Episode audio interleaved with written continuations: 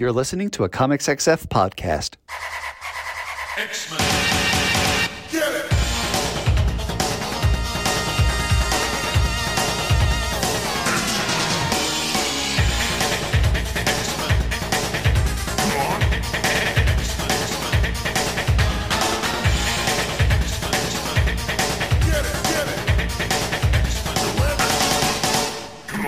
Hey everyone, and welcome to another exciting episode of Battle Yum. This is your weekly X Men podcast. We rank every story from A to Z, I'm Adam. and I'm Zach. I'm back, baby. Yeah, I, I'm so excited to have you back. Uh, we had Steph Burt on last episode, and fantastic. uh, good. I'm glad you enjoyed it. And I, I actually just finished listening to your uh, Gosh Golly Wow episode right before we came on air. So nice job with that. Thank you, thank you. Uh, I know you're a friend of the pod there, so Yes, among other things. among among other things. No, it it was great. I love it when I'm the very few times I'm not on this podcast and I get to listen to this podcast because it's like someone made a podcast that I want to listen to just for me. Well, I'm glad No one else, no one else does that except for you, Adam. this is what being a co-host is all about. So. Folks, if you missed last episode with Steph Burt, go back and listen to it. If you missed Zach, be weird if you missed it. Honestly, I'm not that much of a draw. if you missed One Zach of us, on one of us Gosh goes to Harvard. Wow. Yeah, that is true. Uh, none of us go to Harvard except Steph. But um, if you missed Zach on Gosh Golly Wow, go check that out. Yeah, I was on that. It was great. We talk about we talk about you. Y'all remember Feron uh, from Alan Davis Excalibur? The if the answer to that is no, that's fine because no. Honestly, it'll make the episode a little bit better for you. Uh, it's great. I get I get to be a dum dum on that podcast with a lot of really smart people. So it was a fun time. It was Ah, a fun time. very entertaining. So this week, Oh. uh, we're back, and uh, what are we talking about this week, Zach? Oh, we're talking we're talking about an Adams pick here. Uh, this is this is an all Psylocke episode. Yeah, so we've been kind of when we don't have a patron pick, we've been picking off of our uh, ideas list, and this was a this issue we're going to start with is one that you know we've been kind of joking on air for a while that we would like to talk about this, and um, that kind of branched off into talking about some Psylocke stories this week. So, Zach, what is my request? What are we starting off with this week? Uh, we're starting off with New Mutants Annual Number Two, Wild Ways. This is written by Chris Claremont, and wouldn't you know, it's got art by Alan Davis. Ooh, I like the sound of that, and and Alan's inking himself again too. Uh, so Alan's just like in the Jasper himself. Yep. Glenn, Glenn, she's doing the colors. Tommy Orris, you know, you know he's on those letters, and he needs those letters because there's so many letters. Uh, this is a wild one for me because, like, I can't imagine reading like reading X Men and then not picking up this random New Mutants annual, and then trying to figure out what goes on for the next ten years. I, I have uh, heard a lot of criticism. I recently saw uh, the last MCU movie, The Marvels, and you know it's kind of fun. I have Um, not seen that movie. Yeah, it's all right. I, I, I enjoyed the it. moment it's on the Disney Plus, I will Yeah. casually watch it. Listen, is it the best thing ever? No, but did I enjoy myself for the most part? Sure.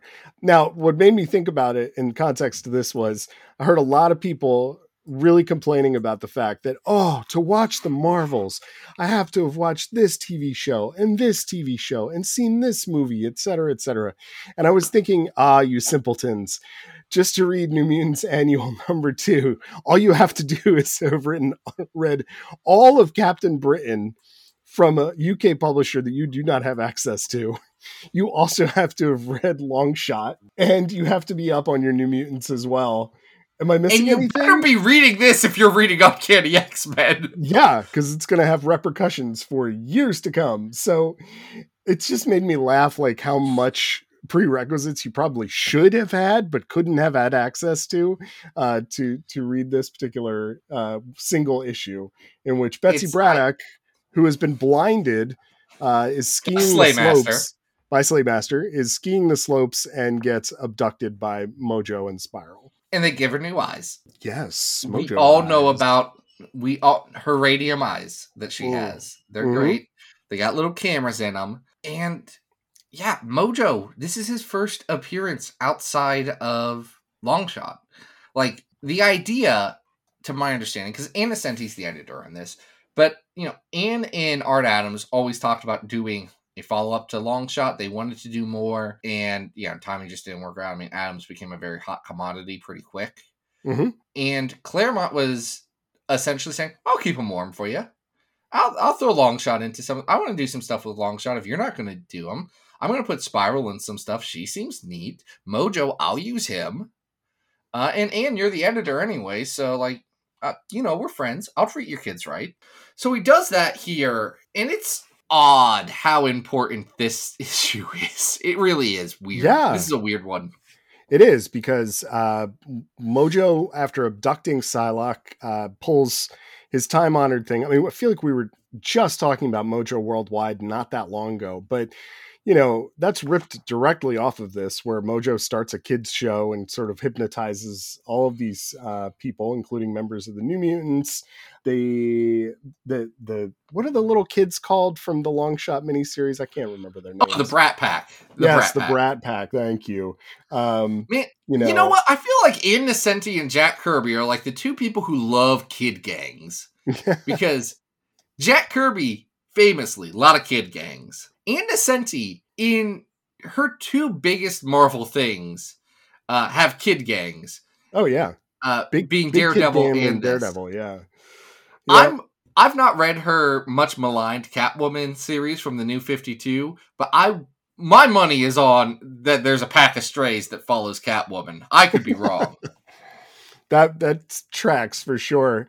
So Mojo uh, captures each one of these characters, kind of uh, in not only in some cases infantilizes them. You know, uh, Brian Braddock is turned into a you know a small prepubescent like tween, um, but kind of enslaves them into into his powers, and it's really up to Doug and Warlock, um, who are you know turning themselves into one conglomerate of a creature, almost uh, Douglock style, to go and save everybody. So, you know, I think I remember this having more Psylocke in it, but she's kind of an unconscious puppet for most of this issue, whereas Doug is really the star.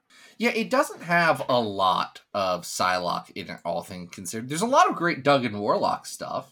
Oh yeah, Uh, they merge together. In fact, that that uh, uh, Alan Davis art of them like combining Mhm. themselves and becoming one flesh. That's that's something that I have like that was in that DK X Men Encyclopedia, so I was very familiar with that image. I was like, I did I did the pointing meme, like I recognize that one. That one's mine. I know that one. I really enjoy Alan Davis's Warlock. Um, you know, he's not as cartoony as Art Adams Warlock, but he's also much more scraggly like a Sienkiewicz Warlock. He's like really Yeah. riding those those those two uh parts of the spectrum and it's it's great. What I don't think is great, but I do find fascinating. Guess what Claremont does with the New Mutants in this one? Uh well, are, we talking about de-aging, aging up? Wh- which which of his tropes would you like to address first? I just think Chris Claremont has a lot of thoughts about body transformation, He sure does. just like across the board. Mhm. I think I think Chris Claremont is constantly thinking about what would happen if your body was different than the body you have now. I think so too. I don't want to read I'm not reading anything into that. I just think it's like his favorite thing to write. Yeah. It's like mind control, body transformation, and buddy, if you can body transform while being mind controlled, oh, you are you Watch are out. in it, Christopher. I think we we might get some of that later in this episode, but it strangely won't be from Claremont. I don't want to spoil I that. hope this I hope this doesn't awaken anything in me. um, this issue also has a weird thing in it that one of the Brat Pack, um, when they grow up, is essentially Jubilee, except Oh, yeah, a white, a Darla white becomes redhead. Jubilee for one panel. yeah, um, calls herself Jubilee, has Jubilee's fireworks powers. So it's kind of a test run of you know what that that character could be. Claremont was absolutely like, no, that was a good idea. I want to do that one again. Yeah, why not? It sounds great. You know who else gets a, a little more character here than we normally see from her in general is uh, is Magma. Magma has a lot more agency here, even though she's de-aged down to a child, and you know She's has to really stand up for. insufferable. Oh yeah, I mean, she's never fun, but uh, Magma Magma's the type of person that would talk about how her father was the inventor of toaster strudels. oh boy, Am I wrong? She's just the worst. It's it's not great, uh, but you know, once you sort of, I mean, you have to see how serious as a reader you're supposed to take her backstory. But this does ask you to take it pretty seriously, which I can't do. I was reading uh, Marvel Unlimited Infinite comic Uh-huh. recently, Adam, Yeah. Uh-huh. and I was generally enjoying it. And then they gave me what I have to say is the worst kind of last last page Oh, no. cliffhanger thing where they said, "Yeah, we have to go to Nova Roma." And I'm like, Oh, "Stop! No, Come on, guys! no, It's a trap." Here's Never. the thing: there are there are traps in X Men. Nova Roma, it's a trap. They've never done a good Nova Roma story. You're not going to be the one to do it. Mojo, most of y'all can't do it. Like you want to. I saw I saw a different other Marvel Unlimited Infinite story very very recently, like this week. That was like, oh surprise, it's a Mojo story. It's like, ooh, you're falling right into it, guys. Stop doing these things. It's those, and I mean, I guess ever trying to do anything with the Phoenix Force is generally a bad idea. Mm, But Kieron Gillen's doing his doing his darndest with it. it's on its way, folks. It's, it's gonna happen. Uh, Anyway, don't fall into the X Men traps. yeah, I mean, we're kind of getting into this here because then the most of the issue it does get more interesting. I think once we get towards when Doug is trying to free Psylocke and everybody's trapped inside this nightmare scape, which allows Alan Davis to really stretch his legs and do some things that we saw him excel at um, in Jasper's Warp, where there's some body horror, there's people transforming into things like carnival, uh, like um, carousel horses, and we also learn that Spiral has some motivation as well, and that she's interested in overthrowing Mojo. So that gives her a little bit more depth. Uh, but really, it's up to Psylocke at the end to just stand up for herself and figure out a way to get out of this mass hallucination and save everybody. Have we mentioned that Captain Britain gets turned into a baby in this, and also that this is the first time that Megan appears in like regular you could buy it in America continuity? We did not mention Megan. I did mention de-aging of Britain because it's it's There's just all over this issue. There's aging up, there's aging down. It's there's uh you know in the final scenes of this book, um Doug now this is the most Claremont and Alan Davis thing I've ever seen. yeah, uh Doug and Psylocke have managed to rescue everybody. They have saved the day. They're both well, Doug is wearing pants. Doug I has his pants on. Psylocke is naked. Psylocke is doing the- naked. Oops. Yeah. Oh no, Coppertone baby. Yeah. So Alan Davis, you cad. Yeah, and who who has to cover up Psylocke's naked body but Warlock? Um, and it's so interesting to me how one touch from Warlock can kill a living creature, but yet so many people can merge with him and be totally fine. Um, I like to think that Warlock is a, a gentle them and like holding holding like a little bit of air gap at all times between the Warlock parts and Psylocke. Because to hope Warlock so Warlock, here's the thing. I think Warlock loves Doug. I Yes. think we all know Warlock loves oh, Doug. Oh yeah, I also don't think that Warlock is a sexual being by any stretch of the imagination. Like, I just, I don't think that that is some. I know Warlock and Danger screwed in that one issue, but that was by Peter David, and we don't have to. I don't like that. People forget about the love triangle. I don't like that Peter at all. David wrote between No, Danger and Warlock and Doug. I don't like that at all. Let's not do that. Let's not do that. It's not good. It's not No. fun. No one enjoys it. But generally, I don't. I don't see Warlock as a as a sexual being. No, no, he's he's he's up to he's not up to no good in this. War- Warlock's being Warlock's being nice. What is weird is how Doug's like, oh, I kind of have a crush on Psylocke, and Psylocke's like, little does Doug know. yes, And I'm like, yeah. hey, how you're a fully woman. Yeah, this is not cool. You need Ba- to, back off of the not do child. that, Psylocke. Ugh. They did. They didn't know what they were doing with Psylocke for a little bit. They figured it out, but like, it's like the, it's like the Professor X being like, actually, I love Jean in like X Men 2, and then no one ever bringing it up again until Mark Waid was like, see, this is why he's evil. And I'm like, come on. We don't have to bring it up anymore. Again, No. We don't have to talk about the bad stories. We, Adam, you and I do. We, as a general conversation with 60 years of comics, do not need to like continually like scoop up a thing of dog poop and put it in everyone's face and say, "Hey, we can fix this. We can make this good, or at least we're going to talk about this dog poop, right?" It's like, no, leave it in the yard. We don't have to run it over with the mower. We don't Oh have to do God. anything with that. Oh, We don't. I get that it's there, but I don't need to see it. it, it's a it's amazing to me how many of Claremont's annuals just fall back on some of these same tropes of these side characters. You know, he does go back to the well on Mojo a couple times. He's going back well, he to does the it when he introduces Longshot at the same freaking time. Yeah, yeah. It's, it's and then both of these the characters same are just they're just in the mutant massacre, but like halfway through it, you're like, hey, there's these strangers here. And Betsy's Mhm. a really important part of it by the end. And you're like, I don't if you're just reading X-Men, all you're thinking is, I don't I Yeah, don't who's remember this? these two weirdos. Who's this purple lady, purple haired lady, and this little spunky dude? I don't know. I don't Um, know these guys, but they're gonna be my friends for the next three years. Yes, they sure are. I I thought this is pretty good, um, but it falls. In- into a lot of Claremont territory that I think you know is is a little well worn at the time. Maybe not as well trod, but you know, having read lots of them afterwards that are the similar roadmap, it's it's hard not to look back. Uh, I mean, It's just no fault of Alan Davis. His art looks great.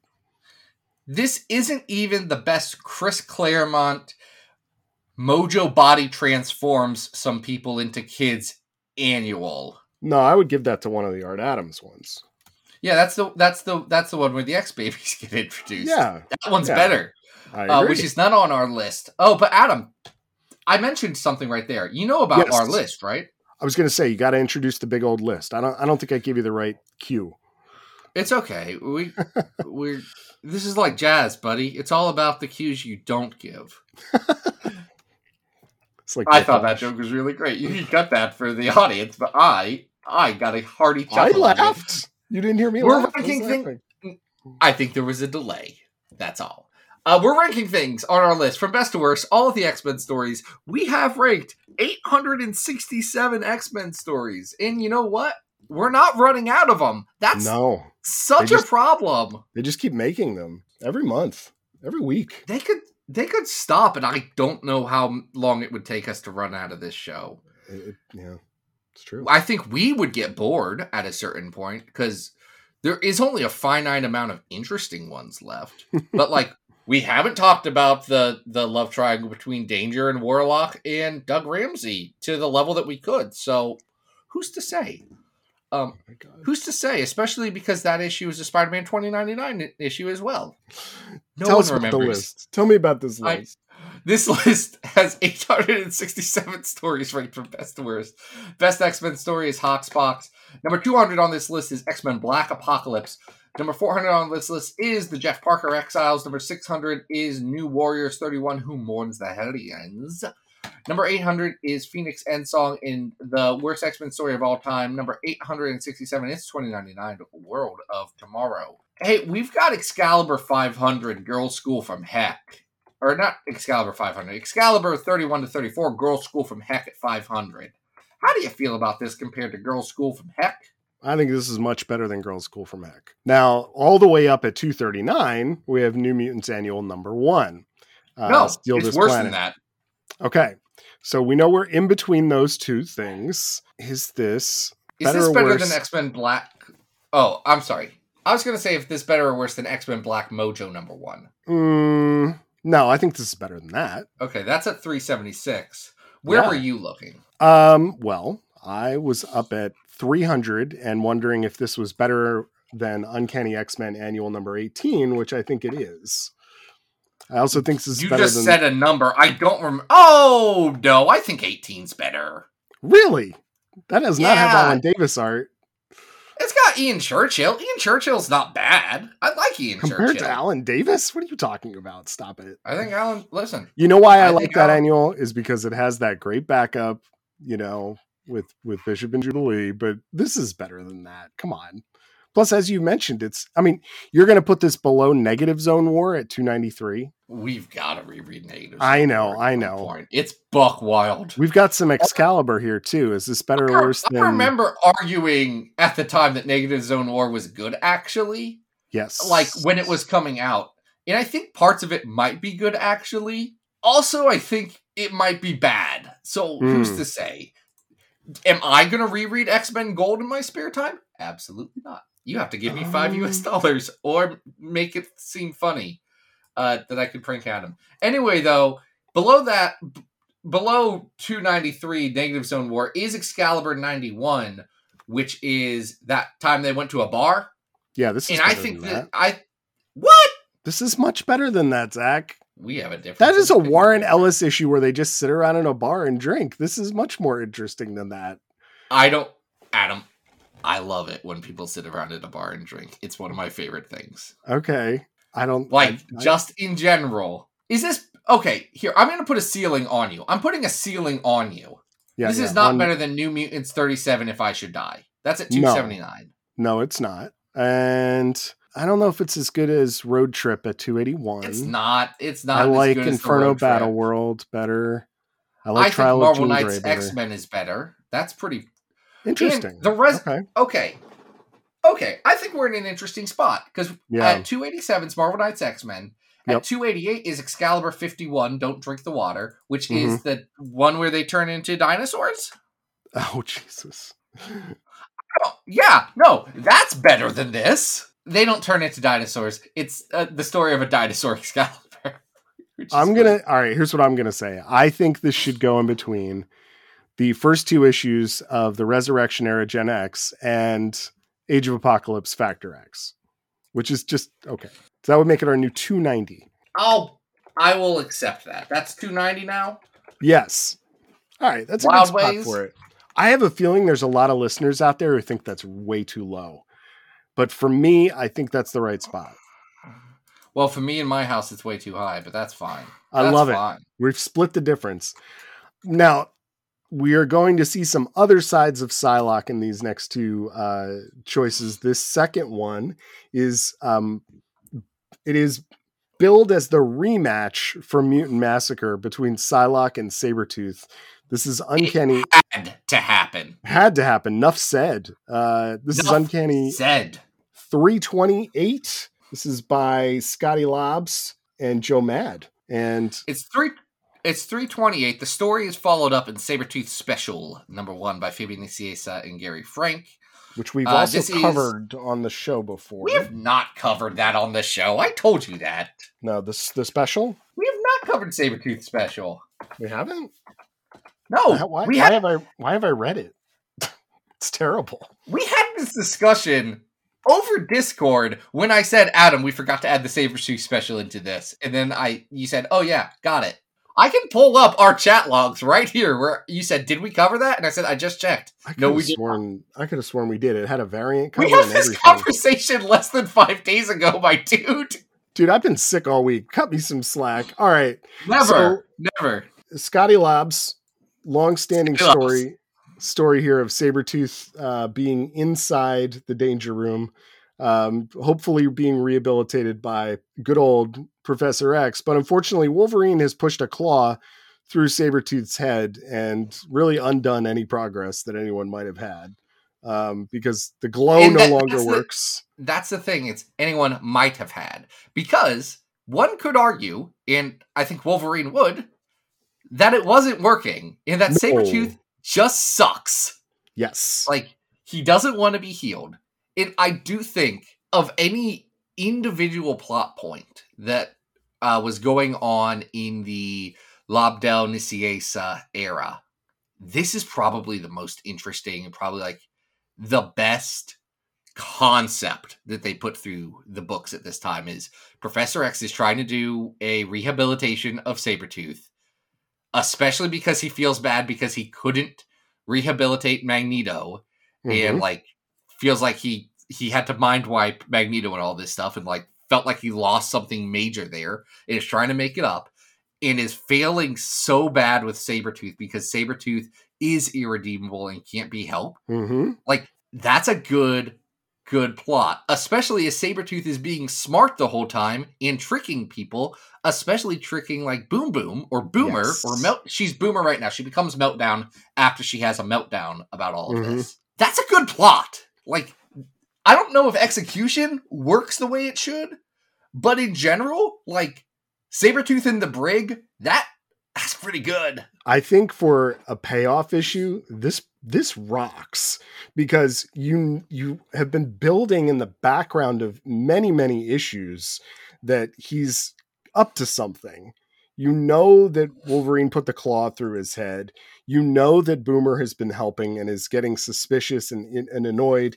And it all reaches this boiling point in this issue where you realize this is what Sabretooth wanted he came here to whether it be a get a high or get fixed or whatever it may be but now that he doesn't need the quote unquote glow you know from from either Jean or uh, betsy or whoever he's manipulating boom boom into helping him escape and that's exactly how this goes down i loved the joe mad art in this it just is such Really? yeah, um it is very much like this is the perfect synergy between the animated series and the comic book. Like if you were coming to the comic from the TV show and you saw this kind of art, you would have been like, God, this is exactly what I wanted. It's very, very different if you've been used to the Kuberts in this era, but Have we talked about how, in general, I'm not a Joe Mad guy? you, yes, we have, yes, And but that is echoed here. I'm just like, eh. I'm- I'm could you Mad guy. could you uh see how he still is able to sell the the emotions of the issue you know the the acting of the characters despite the more cartoony presence of the characters Somewhat, but I mean, part of it's Joe Mad. Part of it's, frankly, the 1996 uh, electric crayon coloring. i was going to say Uh, the coloring in this issue is rough in parts uh I I bet you I would actually enjoy the line work a lot more than the colored art that we get because it is the very heavy. We just got a computer and we're Yeah. using everything that we can kind of vibe that you got in 1996. yep and that hurts some books. And it's because that's all together at once it's hard for me to separate that from the work that joe mad does. I also have trouble like i'm fine with exaggerated anatomy but joe mad stuff falls into liefeld territory for me on occasion like look at the cover. Look at the cover adam. Look at the cover and tell me what's going on with the bottom half of psylocke i actually don't hate the anatomy there to be honest with you i mean I don't know how the how anything below her waist works here. okay yeah i mean Do legs move like that? Or am I just old? Are, are you worried about the hips or where the legs are falling into the hips? Y- yes, all both. I, it's interesting because, like, clearly there's a lot of exaggeration and things going on here, but Joe Mad has such a better understanding of anatomy than Liefeld ever will. He clearly understands musculature and the way that bodies move, but he also has the cartoonist's ability to stretch and pull that in a way that makes it more exciting. Um, and, and okay, more but he's pulling the side of the thigh forward. Uh and that's a weird thing, like I- strongly in front of the butt. And I maybe I'm just not a British supermodel that got put into an Asian assassin supermodel's body, but I don't think the body works like that. Oh, I'm listen, I'm not saying it's photographic. That's not its intention. I think that Joe Mad understands where bodies like how bodies work. I think he understands musculature. I think he understands the form. You know, there's a couple of uh, really great things in here that not only showcase that he can do the acting, but also that, you know, he understands the style and references and things that he's pulling from too, right? You know, like the Psylocke Sabretooth fight, it's not that different from playing around a street fighter. You know, like when when you see just how mammoth Sabretooth is coming out of the explosion and then having Psylocke come in and kind of drop kick him in the face. You're getting She's doing quick- a lot of Cammy. There's a lot Yeah. of Cammy in her. Yes, yes, and you could tell that Joe Mad. This is where his visual interest lies, and I think he nails it pretty well. You're hold on, hold on. You're telling me Joe Mad like video games? oh, it might be true. Um, You're telling me the man that stopped making comics because he was playing too much Final Fantasy VIII uh, likes of- video games? one of the greatest comic book urban legends of all time. I mean, My favorite thing about that urban legend is when you say Final Fantasy, especially in the 90s. Yes, I know it was big the whole time, but you assume Final Fantasy 7. And my understanding is no, he was really into Final Fantasy 8, the one with the school and the dance. amazing. That's great. What is- um, so Squall, Squall, I think is his name. I don't remember. Wow, I didn't play Final Fantasy. oh, I don't know. I'm Final not. A, Fantasy. They have the they have. You've seen the weapons from Final Fantasy VIII, right? The, the knife guns. Uh, oh, is that the one? Okay, yes, yes, I have.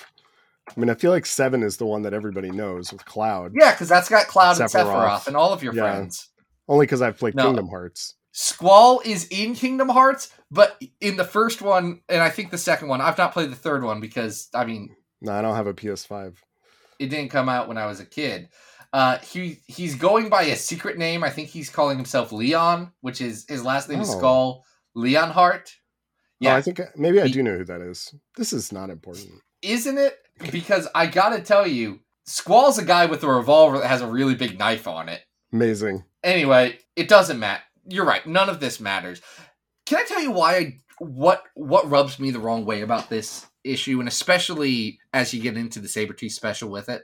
Yeah, please. Sabretooth wins, and by winning, he breaks everything, or at least breaks a lot of stuff. Specifically, breaks Psylocke to the point where, while she was mostly like, I feel like Psylocke had a bad run in the 90s, even though it's like her hottest, most popular era, hmm and she's got that Jim Lee design. Like, as a character, she she kind of gets really screwed over, especially here where she gets beaten and bloodied and taken off the table and nearly killed. Same thing with Angel later in this. Also conflates that with Angel, like they try and do a thing in the DCAza one where like Angel's really upset because he has a lot of trauma about Sabretooth, but no, he doesn't. No, that was that was Harpoon and Blockbuster Oh, right. ruined his Yeah. rings.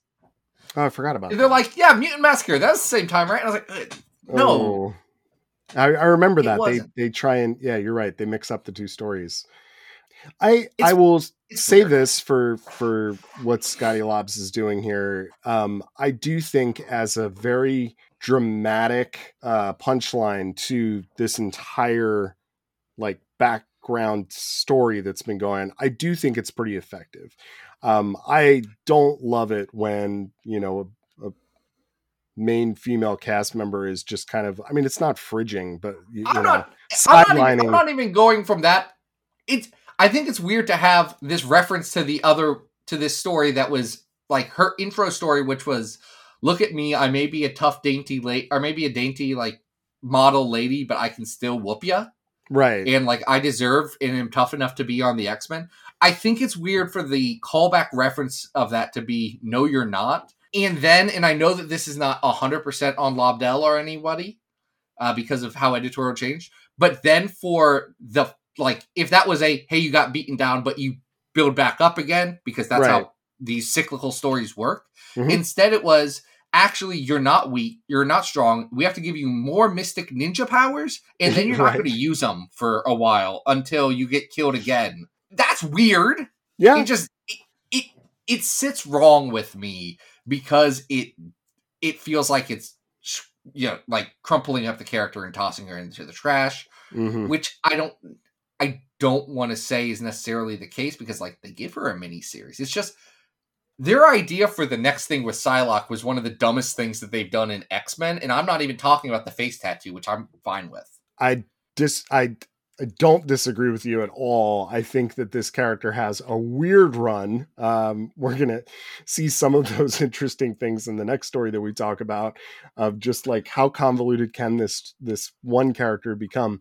I think for this particular issue, just as a gut punch, it does work. Um, it's effective. Now, do you think that the follow-up in Sabretooth special that's essentially about how Sabretooth is just on the run and they have to still fight him and then he commits suicide by cop. I hate that. I think it's absolutely terrible. It's weird. Yeah, and it's poorly drawn. It doesn't have anything in common with the stylistic flourishes of this particular issue.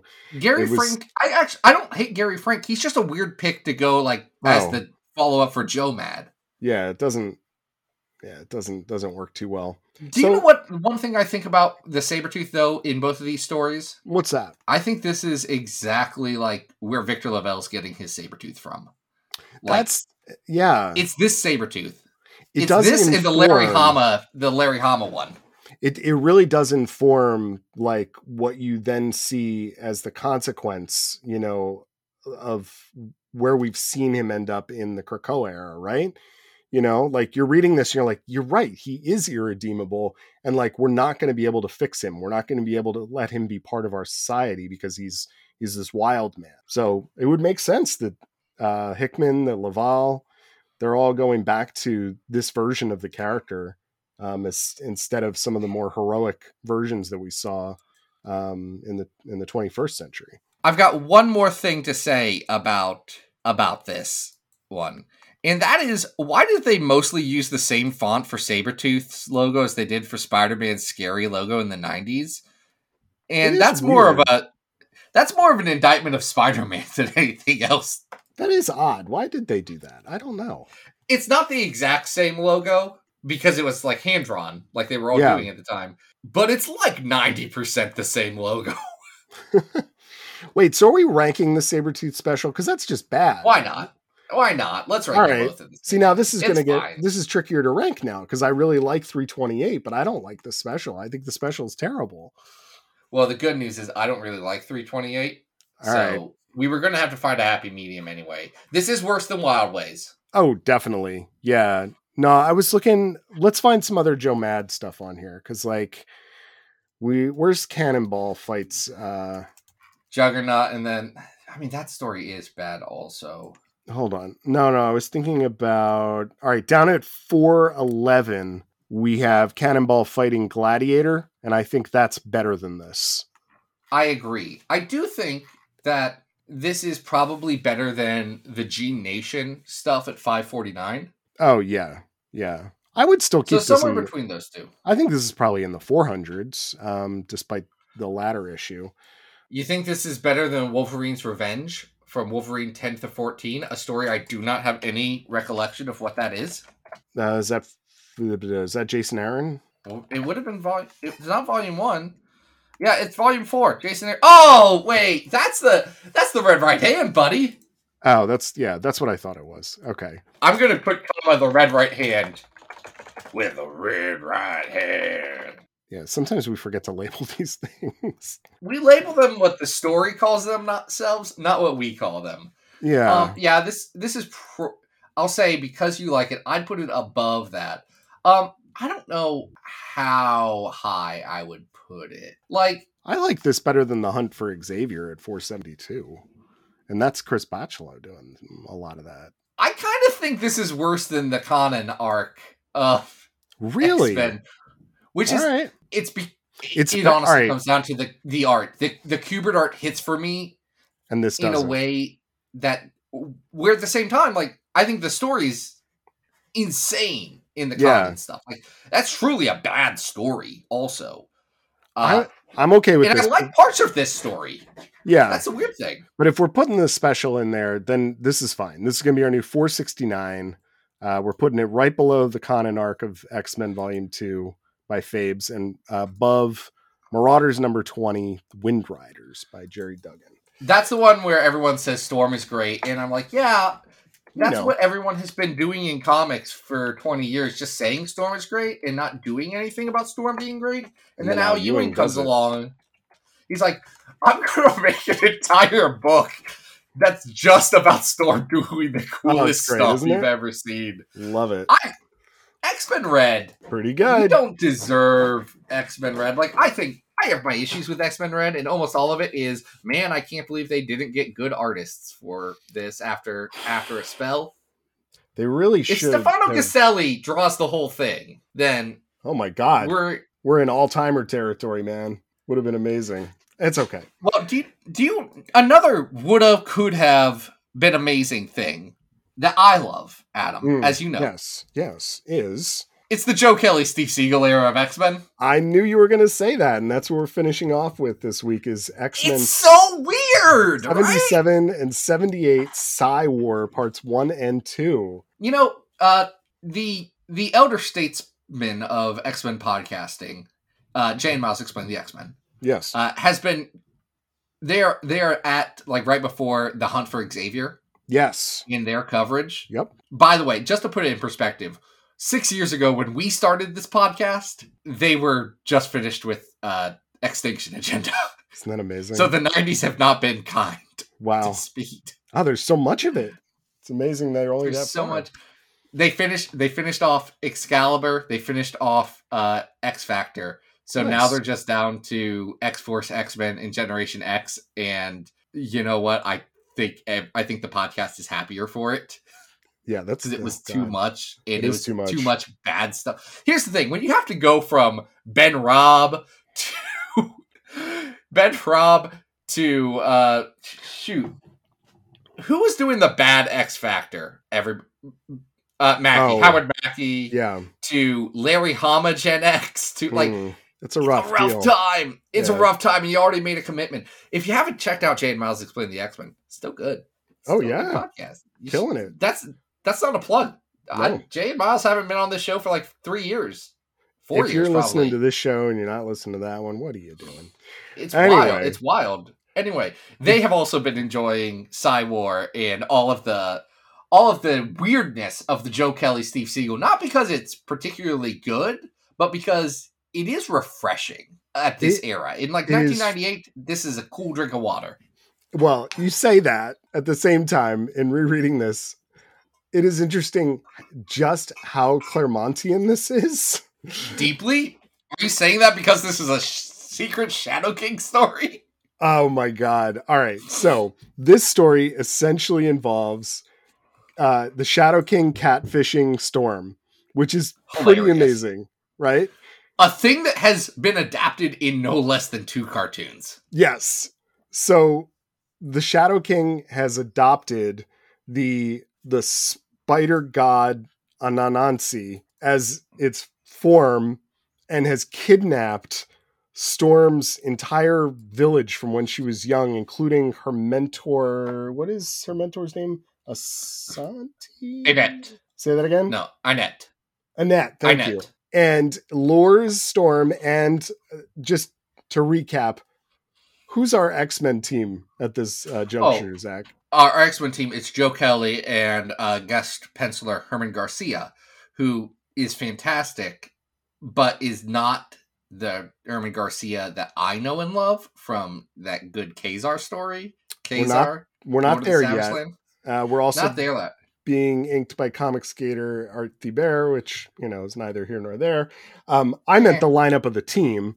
Um, Oh, I'm, oh, I'm you did sorry. I thought- creative. I thought we were doing art cred here. I thought one of us cared about art, Adam, Of course we and do. Art Adams. Yes, We care we do. about both Art, comma Adam, and Art Adams, the artist. I just don't like like to, you know, skip over opportunities for you to talk about your boy. So you know, Thank you, and it's so important. it is So, the the X Men are Storm, Mhm, Wolverine, mhm. normal, good.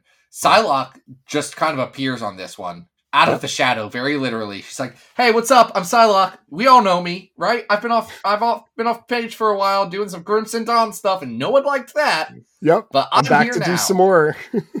Marrow is here. Yes. Cannonball's here. Yes. Cecilia Reyes is here. And the boy, the one, the only Maggot is here. My friends, I love this brothers lineup. and sisters. If you think Maggot is just like a thing that I'm joking about, you need to read this comic where Maggot, who is a teenager, is being very chill, very funny, and also his uniform for this is a Malcolm X tank top, but like the X is really big, so it's like an X Men tank top, and it's great. He also is. This is this is an interesting thing that I saw from this because you don't get this kind of intersectionality in X Men almost ever, and on one hand, yeah, Joe Kelly's a white guy, so he can only speak so much. But on the other hand, he did it and no one else is doing this. Uh, is that have Storm and Cecilia Reyes and Maggot, who are all black characters, talk about their very different ideas and experiences about Africa. hmm Where Storm's like, yeah, that was my home. Cecilia says, you know, that's where my people are from. Like we were taken from there. So I have I have this connection to it. Like I want to go see my homeland. And Maggot, who escaped from apartheid in South Africa, It's like get me even out though of here. he's like Maggot's very clear, like Africa's a giant place, and I'm completely on the other side of it. Like I'm not close. West Africa is not close to uh, South Africa. Also, I don't want to be on that continent anymore. A lot of bad things happen to me there. That is that is interesting, and you wouldn't have gotten that uh, two years earlier with Scott Lobdell writing this. no, Like, absolutely not. I don't. that, I can't there's- speak to how well it's executed. and, Like, could there be someone who's more intelligently speaking about these things? Sure, but Joe Kelly's doing it. Yeah. And beyond that, there's a lot of charm. You know, I feel like Marrow Well, that's and Maggot's Maggot deal. Maggot is charm. Uh, and he and is charm. Marrow as well. There's just these like really w- nice little moments throughout here where each of the characters get a chance to shine. So we think as the reader that the Shadow King is after Storm, but it turns out he's really after Psylocke because what he wants to do is institute, you know, as he always does, chaos on Earth so that he can drink up all the pain and suffering of everyone. And we do get Yeah, these yeah, yeah. goofy scenes from like the UN and the Guggenheim of like I don't know. The the one thing I don't understand about this is that if Shadow King gets his way and everybody just murders each other, like what does he still get out of it if there's no one left to be and his and his Shadow King's all the anger and hatred in the universe. He's a universal constant. Like he can No, just, I know. he doesn't need our stuff. And We're just very, a like, snack. is some weird multiversal things happening here. Okay, but you you talk about how that's kind of goofy. That's just the Mad Bomb, baby. That's just Mad Bomb. That's just Kingsman. Like that's a tried and true comics book thing. Like everyone's gonna be evil now. Yep.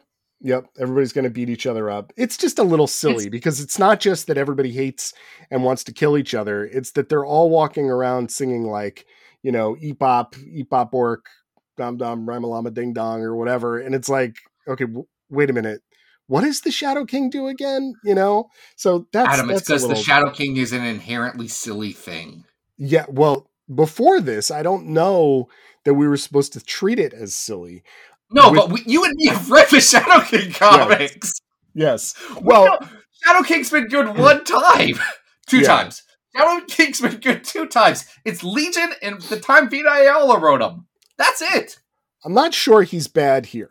He's actually kind of fun. He's got I like this, his. I, I kind of like the Herman Peralta Shadow King design. yeah, uh, Garcia.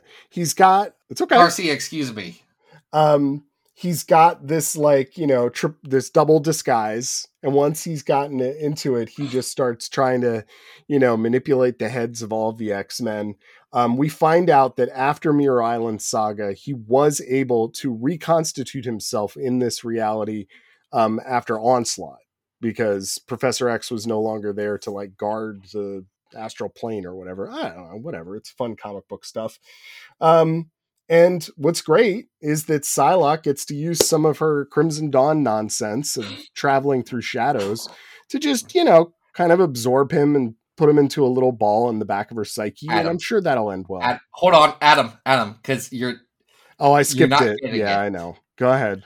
No, wait. I don't know what you're about to say. I was oh. going to say, you know what she does to him? She puts him in a Psylocke. Oh my God. That's, That's what right. she does. Oh, That's what that's she great. does. I she love it. locks him away psychically, and because of that, she can't use her telepathy anymore. Yes. Like all she has Yeah. is her ninja powers Mhm. and her shadow powers. So they take that away, but also the X Men have too many telepaths. We all know this, and we've gotten to a point where we just accept it. But that's like a if you're if you're drafting X Men, you have too many telepaths. And you have too many good telepaths. So by the time you get down to like, I don't know, Hellion, who's not telepath, telekinetic, but whatever, you're like, I don't, I don't want to do anything with that. Rachel Summers, love her to death, but she is like, she's not beating Psylocke or Jean or Emma or probably Professor X in a X Men draft. No, Like it's just it's just not happening, and that's really upsetting for her. yeah, Uh, this actually makes the character a little bit more interesting. You know, by Yeah. by changing it up a little bit. Um, it's I them thought, trying to fix Psylocke, which they have been constantly trying to do until just recently. yeah, I I thought you were gonna dial me back because I skipped over the Shadow King's famous line here, because this is an issue in '78 where Shadow King does ask for his captive X Men to say, I don't know, do you want to say it? I want you to say them. he uh please nobody take this out of context and and audio edit this into something else but he does say so are we ready to make a deal talent fame beauty it can all be yours if you say the magic words hurt me daddy Shadow King's weird. really weird but I kind of like it. I like that uh, you know Kelly's willing to kind of like turn up the weirdness on this character, and I found this very entertaining. I think it's very Claremontian in what it's doing, and um, but also still retaining the charm of this team and this lineup. The one thing about this that I think doesn't get across the way that it should is that uh, the, the ramifications of this is that they broke uh, psychic powers for everybody, like across uh, the X Men line for like half a year. Mm, Like Cable and X Man and like Danny Moonstar and like several other characters were all screwed up from this, and Emma, I think. And it's just like barely touched on. Well, yeah, I mean it's tough because they they give you this one pager where it's kind of like, oh, everybody feels the psychic shockwave, but you know, is everybody on They editorial on board with yeah. this? I mean, they should have been. There was one dude. Yeah. But Kelly still knocks it out. I mean, there's this great Marrow bit at the end where she's uh, joking about flirting with Sam. I really like that. I love the moment when Maggot goes to check in with Wolverine and Wolverine is not okay, which is just unusual. And I, I, I like the fact that, you know, Kelly's writing him that way. So he has such a good handle over these characters. I, I'm kind of surprised to say this is probably my favorite story of the week. I knew it was going to be. Here's the thing this run is like, you sit back and you're like, oh, okay, actually, Yeah. it's. We finally got people turned on to supernovas being good. Yes. Like it took a little bit, and people people say that now, but that's just because Jonathan Hickman liked it, also because he has taste. And I I need to get people turned on to the fact that actually, hold on, I've been trying for years. The stuff with Maggot rules. You just you just didn't like it because it was weird timing X Men people. Now, this is a tricky one to look up on the list, though. I'm trying to find other, you know, we have, This is better than the the Seagle stuff. With yeah, 292, we have 353 to 355. I think this is better than that. Which I think that that 292 is only on there for sheer charm, just because it's a charming story. Also, Yeah, that also has some really great Chris Bachalo art in it as well. it does Um, have some. Second time I've name dropped him this episode. That's Let's okay. see. I I think I have a spot in the list where I think is reasonable. Okay. I don't think this is better than the Amanda Sefton Magic series. Oh, where's that? That's at 233. Okay, yeah. I do think this is better than Cross Time Capers from X Men Blue. I think that's a great place to put it then. That would make it a 234. I'm okay with that. Great. I'm glad we have consensus, Adam. Listen, folks, that's a fun one. If you're a Shadow King fan, if you're a Psylocke fan, if you're a, a fan of that lineup, you got to check that story out. It's it's silly and fun, and I think the art's pretty good. It's nice. I think I think it's pretty good. Go check Yeah. out anything Herman Garcia has drawn in the last seven years if Oh. you also want to see good art. Jesus, he's incredible. up incredibly. you know how right? much that guy's gotten me to want to read a Chris Cantwell comic. Hey, cool. Good art goes goes many places, right? So, well, that was fun. You know, we got a chance to check out a bunch of different versions of Psylocke. That was that was cool. What are we doing next week, Adam? Uh, let's. I don't know. Schedule. Don't know, it's- it's Valentine- it's Oh, Valentine's Day Yeah, next week's Valentine's Day. This is Valentine's Day. Yeah. I've obviously convinced my wife to read all of these comics and discuss them with me, as I'm sure you and Anna have discussed. Yes, yes. So we're going on a date on our next episode. It's going to be a lot of fun. I'm joking. It'll be it'll be me and Adam. That'll be it. we'll My be on the date. I'm I'm that's what I should do. I should hand my wife the Ultimate X Men comics that we're reading Oh and be god. like, "Hey, read these and tell me what you think." I just want to know what she thinks about Robert Kirkman Ultimate X Men. okay. Yeah. That that's gonna go not over real that. well. I, I value my marriage, so I'm not doing that actually. But yeah, this was a fun episode. Before I forget, I do want to thank all of our Patreons on patreon.com slash Battle of the Atom. If you want to be like them, you can reach deep down into your hearts and pocketbooks and toss a couple of coins into our coffers. It's five dollars. And you get a story on the list. Here's the thing. Ask us ask us to do something. yeah, Something list is short. So let Find- us hook you up. Find comics find comics that you can only get at Taco Bell and send them to us.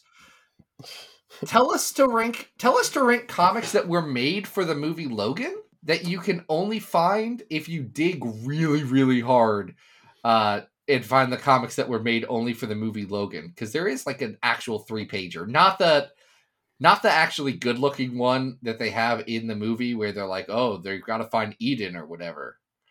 Which, by the way, somebody, if I had X Men, if if I got twenty issues to do X Men, all I would do is adapt dumb stuff from the movies and TV shows and comics. Beef would be there. Oh god. Wait, no, Beef is Beef is actually from the cop Buff. I'm sorry, Buff from the Generation X movie. Obviously, we would be bringing in Spike. We would be adapting. I don't know the bad Cecilia Reyes from New Mutants. I guess. You're making friends here, man. You really are. Everybody's I would- gonna be Adam, so I would excited find about these. I would find so many silly X twenty four. Obviously, Mm-hmm. we all know X twenty four.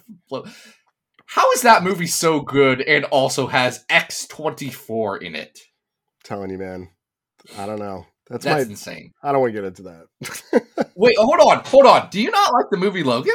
I think Logan is great. I think Logan would have been a much better movie, and I've had I've had this argument with people who I'm sure are much smarter than me.